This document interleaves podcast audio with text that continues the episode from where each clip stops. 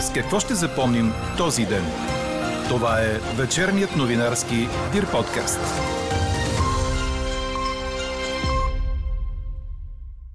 Забавянето на връчването на втория мандат е свързано не толкова с очакване да се промени картината, да се печелят нови партньори или подкрепа за продължаваме промяната, колкото да има време парламентът да гласува важни закони. Останете с вечерните подкаст новини, за да чуете още от коментара на социолога от Alpha Research Павел Вълчев. Ще научите и защо българите са толкова негативни в края на годината за това, което ни очаква през следващата. И още. Социалната комисия в парламента реши минималната работна заплата вече да е брутна. Има ли опасност така хората да получават по-малко, отколкото сега? Взриви се газопровод, по който се пренася газ от руската част на Арктика за Европа. Отиде си Любинка Нягалова, една от емблематичните говорителки на БНТ през 70-те и 80-те години на миналия век. Говори Дирбеге. Добър вечер, аз съм Елза Тодорова. Чуйте подкаст новините от деня на 20 декември и Гнажден. През нощта отново на много места в низините ще има мъгли и ниски облаци. Минималните температури утре сутрин ще са от минус 4 до плюс 1 градуса. През деня по високите места и в планините ще бъде слънчево. Там ще се появи и слаб вятър от юг. Дневните температури ще започнат да се повишават и ще достигнат 4-8 градуса. В ниските части на низините и котловините обаче на много места ще се задържат мъгли и ниски облаци. Такава е прогнозата за сряда на синоптика ни Иво Некитов. И добра новина за пътуващите. Движението през тунелите и виадуктите на магистрала Хемус вече е пуснато и без ограничения в двете посоки. Там вече се пропуска и отклоняванят с години тежкотоварен трафик. Забавянето на връчването на втория мандат е свързано не толкова с очакване да се промени картината, да се печелят нови партньори или подкрепа за продължаваме промяната, колкото да има време парламентът да гласува важни закони. Това коментира за вечерните подкаст новини социологът от Alpha Research Павел Вълчев. Смятам, че забавянето на връчването на втория мандат е свързано не толкова с очакване да се промени картината, да се спечелят нови партньори или подкрепа, колкото да, да има едно забавяне, едно време да се даде и на парламента, за да могат да се гласуват закони, за да може да се изпълни това, което и президента заяви още преди време, че ако има избори, те е добре да бъдат през март. Останете до края на вечерните подкаст новини, за да чуете целият коментар на социолога Павел Вълчев. Очаквайте и резултата от гласуването в днешната ни анкета. Нова година, втори мандат. Има ли смисъл да се чака до тогава? По-рано продължаваме промяната, предложи на парламентарните групи да се обединят по приоритети в програмна декларация, която да се гласува в началото на януари в пленарна зала.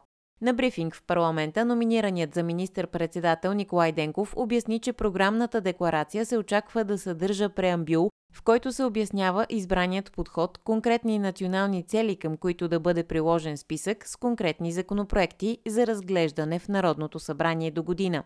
Срока за получаване на тези предложения е четвъртък, 7 часа вечерта, за да може в петък сутринта да ги обобщим и в петък следобед от 14 часа сме поканили отново всички парламентарни формации за обсъждане на този списък, който е представен от различните групи. Идеята е да видим заедно къде би могло да има общо сечение, както казваме, на приоритети. Ще използваме почивните дни между коледа и нова година, за да заложим тези приоритети и задачи в график, който да бъде от една страна интензивен, но от друга страна и реалистичен, така че да знаем, че поемайки тази отговорност евентуално през 2023 година, един кабинет и Народното събрание могат да работят в синхрон.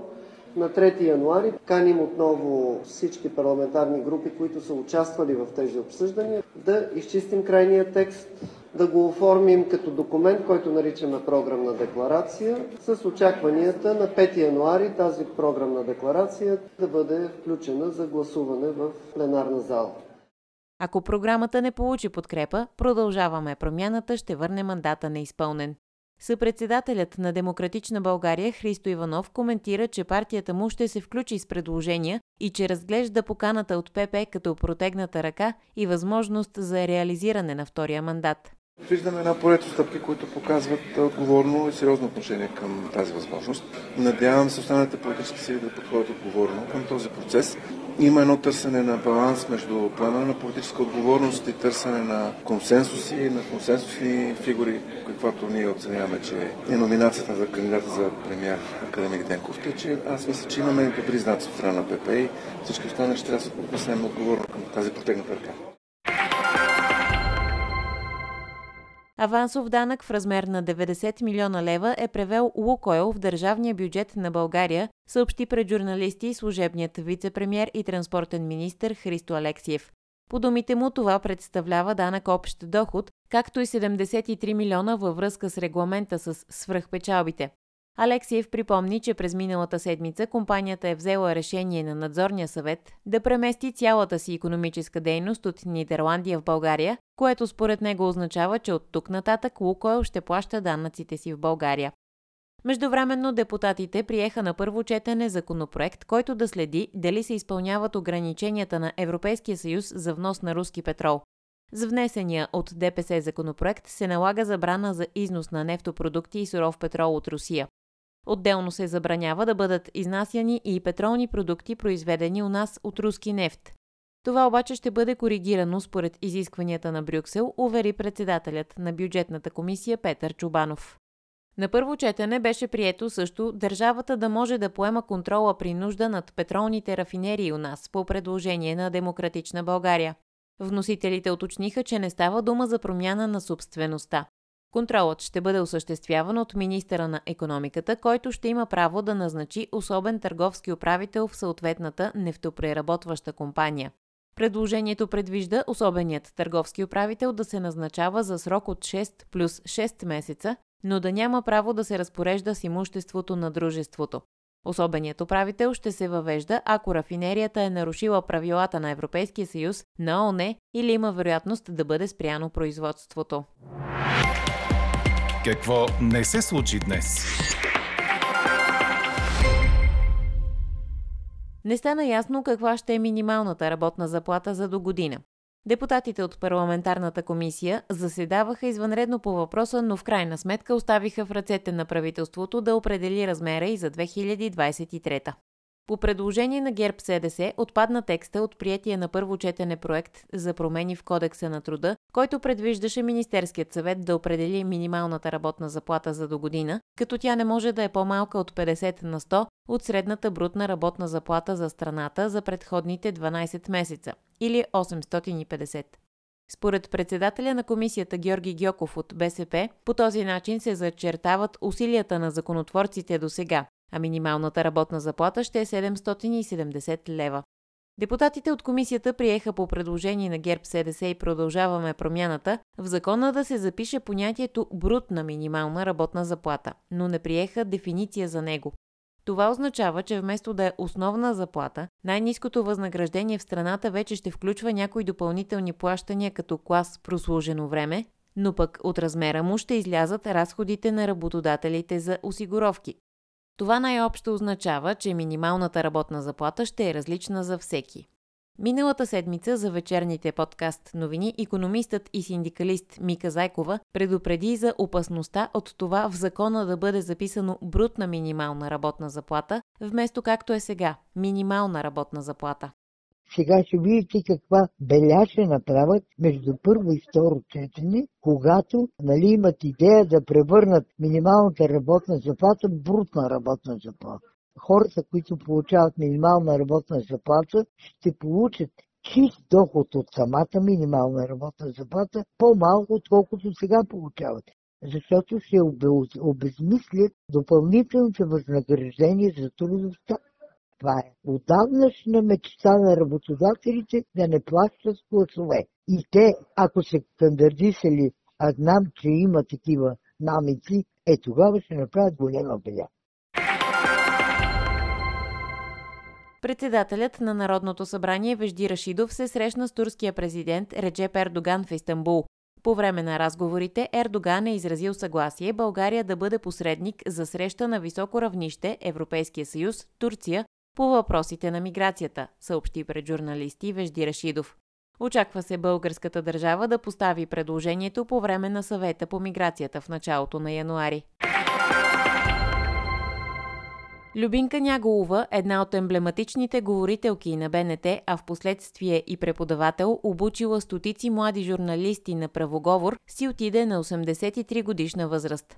Няголова е сред легендите на националната телевизия, а кариерата и на говорителка тръгва от радиото. В телевизията попада след тежък конкурс от 4 тура. Няма българин, който да не си спомня излъчването и гласа и през 70-те и 80-те години на миналия век, отбелязват от БНТ, които съобщиха скръпната вест. От този свят си отиде и професор Христо Мермерски, съобщи неговият син Йонко Мермерски във Фейсбук. Професорът е бивш министър на замеделието и председател на Селскостопанската академия. Известен е с книгите си за целебното и здравословно хранене и с огромния си интерес към народната и природната медицина. Трима души са загинали, а един пострада при взрив на газопровод, свързващ Русия и Украина, съобщиха Reuters и ТАС. Инцидентът е станал в Руската Чувашка република, съобщиха от Регионалното министерство на извънредните ситуации. Там са получили сигнал за пожар вследствие на взрив. Инцидентът се е случил по време на планов ремонт. Ройтерс отбелязва, че по газопровода се пренася газ от руската част на Арктика за Европа и в момента е основно трасе за доставки. Заради взрива, подаването на газ в конкретния участък е спряно. Четете още в Дирбеге. Президентът на ФИФА Джани Инфантино не спира със своите ексцентрични идеи за радикални промени в футбола. Под негово ръководство Световната футболна централа увеличи броя отбори на Мондиал, който от 2026 ще бъде 48. Той все още настоява за провеждането на световно първенство за клубни отбори, създаде и интерконтинентална купа, припомня Корнер. Новото му предложение е световните първенства по футбол да се провеждат на всеки 3 години, в изцяло нов цикъл. Мондиал на всеки 3 години, при това в разгара на сезона, както беше ситуацията в Катар. Първенството в азиатската страна пожена успех от гледна точка на финанси и маркетинг, а силният футбол, отборите и зрелището подпомогнаха за това. Инфантино е убеден, че да проведеш подобен шампионат в разгара на клубните първенства е вдигнало нивото, а рекордните приходи от около 8,5 милиарда долара допълнително са усилили желанието на ФИФА да има мондиали все по-често. Чухте вечерния новинарски Дир подкаст. Подробно по темите в подкаста четете в Дирбеге. Какво ни впечатли преди малко? Партията на Слави Трифонов има такъв народ е започнала да получава партийната субсидия в пълен размер след последните парламентарни избори през октомври, съобщи Медиапул. Държавата е превела на партията цялата дължима сума от 191 616 лева, която е за периода октомври-декември 2022 година. Става ясно от цитираните документи. Партийната субсидия по закон е 8 лева на получен глас на парламентарните избори. До този момент ИТН е получавала по 1 лев на глас, както е видно от публично достъпната информация. След последните избори обаче сумата за има такъв народ рязко нараства, въпреки че партията не влезе в парламента. По информация на Медиапол, ИТН винаги е подавало предварително заявление, че желая да получи субсидия от 1 лев за глас и толкова са били превеждани от държавата. След изборния провал, такава декларация не е била подадена и държавата е превела цялата сума. Каква я мислехме, каква стана? Нова година, втори мандат. Има ли смисъл да се чака до тогава? Ви питахме днес. Превес от 88% има отговорът не. Ето и част от коментарите ви по темата, като този път слушателите са единодушни, че това е умишлено протакане от страна на президента. Слушателско мнение гласи Президентската република действа. Тествана е 6 месеца плюс още 4 до нови избори. А друго гласи за какво да се чака? Ясно се вижда, че от този мандат няма да се излъчи редовен кабинет. Според социолога от Alpha Research Павел Вълчев, баването на втория мандат цели не толкова да се открие търсената подкрепа за продължаваме промяната, колкото Народното събрание да има време да гласува важните за страната ни закони, особено по плана за възстановяване. Ето как социологът коментира днешната ни анкета – Смятам, че забавянето на връчването на втория мандат е свързано не толкова с очакване да се промени картината, да се спечелят нови партньори или подкрепа, колкото да, да има едно забавяне, едно време да се даде и на парламента, за да могат да се гласуват закони, за да може да се изпълни това, което и президента заяви още преди време, че ако има избори, те е добре да бъдат през март. На фона на политическата криза у нас виждаме проучването на Alpha Research за нагласите на хората. Оказва се, че 60 на 100 от българите очакват следващата година да е по-лоша. Как си обяснявате тези нагласи на иначе оптимистичните по празниците българи? Така е, в нашето изследване регистрираме, бих казал, рекордно ниски нива на оптимизма и високи на оптимизма. Само ще дам информация какви са данните. От, в личен план 34% са хората, които очакват с оптимизъм следващата година и смятат, че ще бъде по-добра, а 30% са на противоположното мнение. Искам да кажа, че през последните години регистрираме над 50% от хората, които отчитат така позитивни, оптимистични нагласи за следващата година. Какви са причините? Причините са свързани с економическата, политическата криза в страната, също войната, която виждаме в Украина, която е близко до България. Така че това е съвкупност от проблеми, които по някакъв начин влияят на хората и на техните очаквания.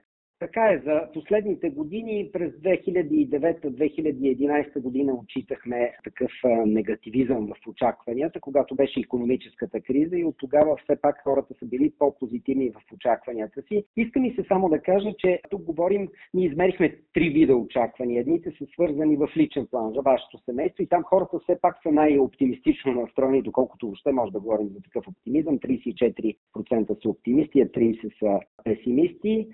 Докато когато говорим за света и за България очакванията, там нещата са още по-песимистични. За света хората 20% са оптимисти, а 53% са песимистично настроени, а за България нещата бих казал, че стоят най-негативно, като там а, оптимистите са 18%, а по-лоши очаквания са 58%, или ако ми позволите така да обобща, че така е, виждаме един принципен негативизъм в очакванията, но все пак, доколкото все пак за България очакванията са най-песимистични, може да кажем, че има едно такова очакване. Аз и света може и да се оправим, но България едва ли. А вие, лично като социолог, каква според вас трябва да е 2023, за да я окачествим в нейния край като добра? Ами, за да я окачествим като добра, трябва да бъдат преодолени предизвикателствата, трудностите, с които изпращаме тази година. На първо време, от вътрешно-политически план, това е политическата криза. Казвам политическата криза, защото тя води след себе си и други следствия, които са свързани с живота на всеки един от нас. Имаме економическа криза, енергийна криза, които могат да бъдат решени само при едно по-стабилно управление и редовен кабинет преодоляване на економическата криза или поне намаляване на нейните ефекти. Във външно-политически план спира на войната в Украина и така да се каже едно нормализиране на, на света и на България, за да можем да се чувстваме по-оптимистично настроени или поне да има такива изгледи и в такава посока да се развиват нещата. Така приключва днешната ни анкета. Новата тема очаквайте утре в 12. Приятна вечер!